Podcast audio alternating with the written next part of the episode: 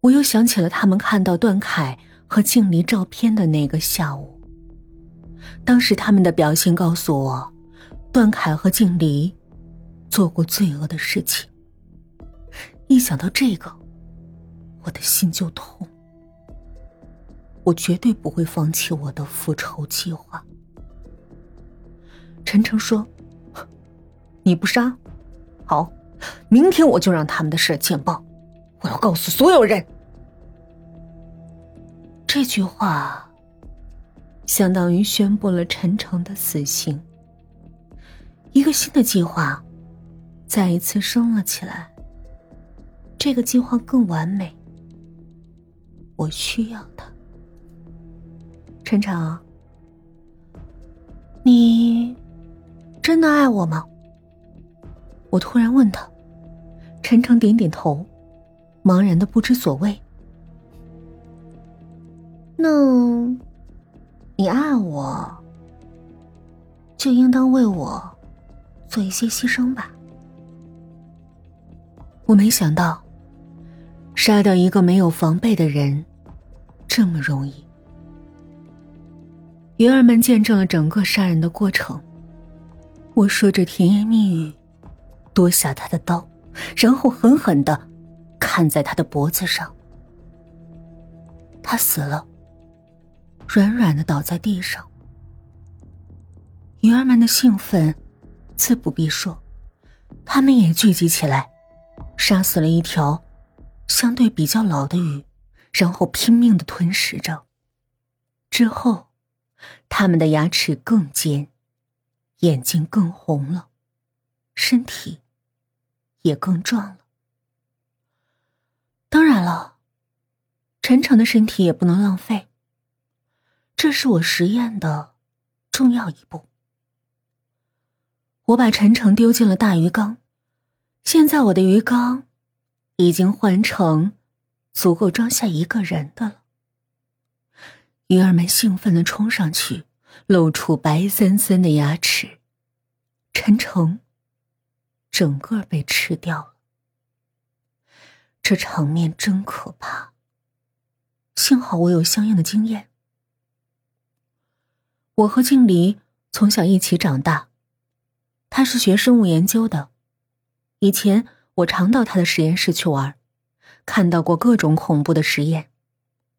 他很优秀。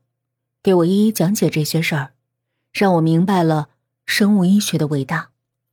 也就是在那个时候，我认识了段凯，他们是同事，并深深的爱上了他。那个时候，静离跟我说：“段凯是个好人，你要珍惜他。”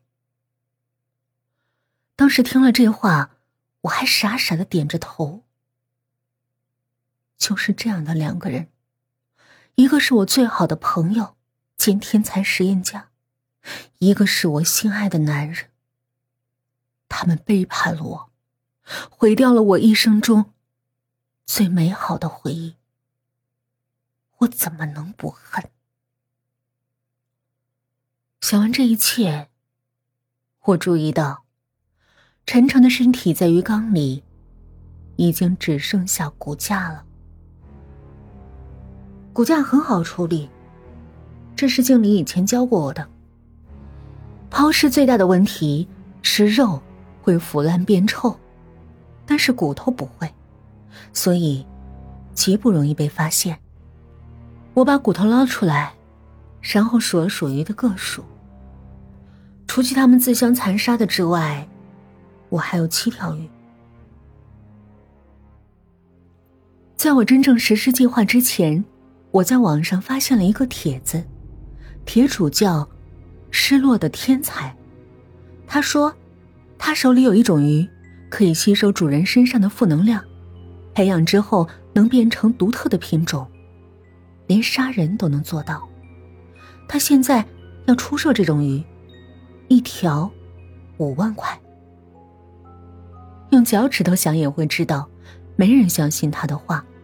跟帖的。都是在嘲笑他，但失落的天才很淡定，不急也不恼，似乎在静静的等着真正的买主上门。我假装是买主，跟他在 QQ 上取得联系。我问他：“大约几条鱼能杀死一个人啊？”他说：“如果身长可以达到十厘米的话，那么两条鱼杀一个人足够了，因为他们会先咬喉咙，再慢慢的啃食其他部分，速度非常快。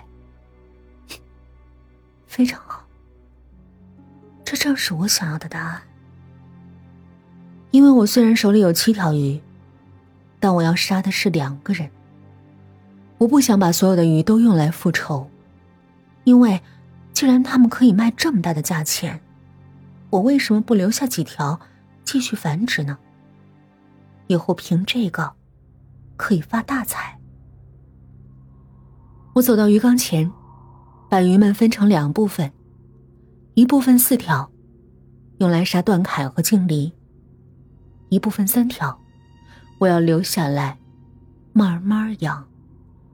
这时候，QQ 上的失落的天才急匆匆的发来弹窗：“喂，你买不买啊？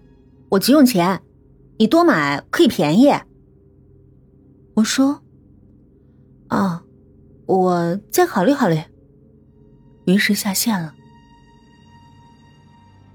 我真正的计划其实非常简单，我早就发现一个规律：每个周五晚上，实验室没人的时候，段凯和静离都会避开人到那儿去，而且把门反锁上。这曾经是我怀疑他们奸情的重要线索。我进不去，所以从来没有捉过奸。我决定，就这种下手。周五白天，我就悄悄潜进去，躲在我曾经和段凯亲热的那个衣柜里。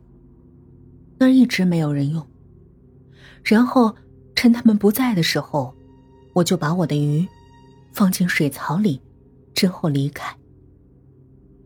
我知道段凯有个奇怪的习惯，实验期间总是不停的去洗手，但是到了水槽前绝对不开灯，即使灯已经打开了。他也要把灯关掉，这是一种洁癖，他不愿意看到下水道。那么，鱼就在那儿静静的等着他，他一伸手就会把它咬住，挣扎中会有最健硕的鱼儿咬断他的喉咙，他当然会呼救，这时静离会来救他，然后被一起咬住。非常好，我是最了解他们的人，所以我的计划天衣无缝。还有一点很重要，我需要一个不在场的证明。于是我跟失落的天才联系，咱们周五晚上面谈吧。之所以挑失落的天才做我的不在场证明，原因很简单，只有他手里有怪鱼。一旦新闻播出说一男一女被鱼啃死了，他自然知道真相，也会怀疑到我身上。但是只要我事先和他谈过生意，他怕我把他的非法生意抖出来，也就不敢举报我。我肯定会成功的。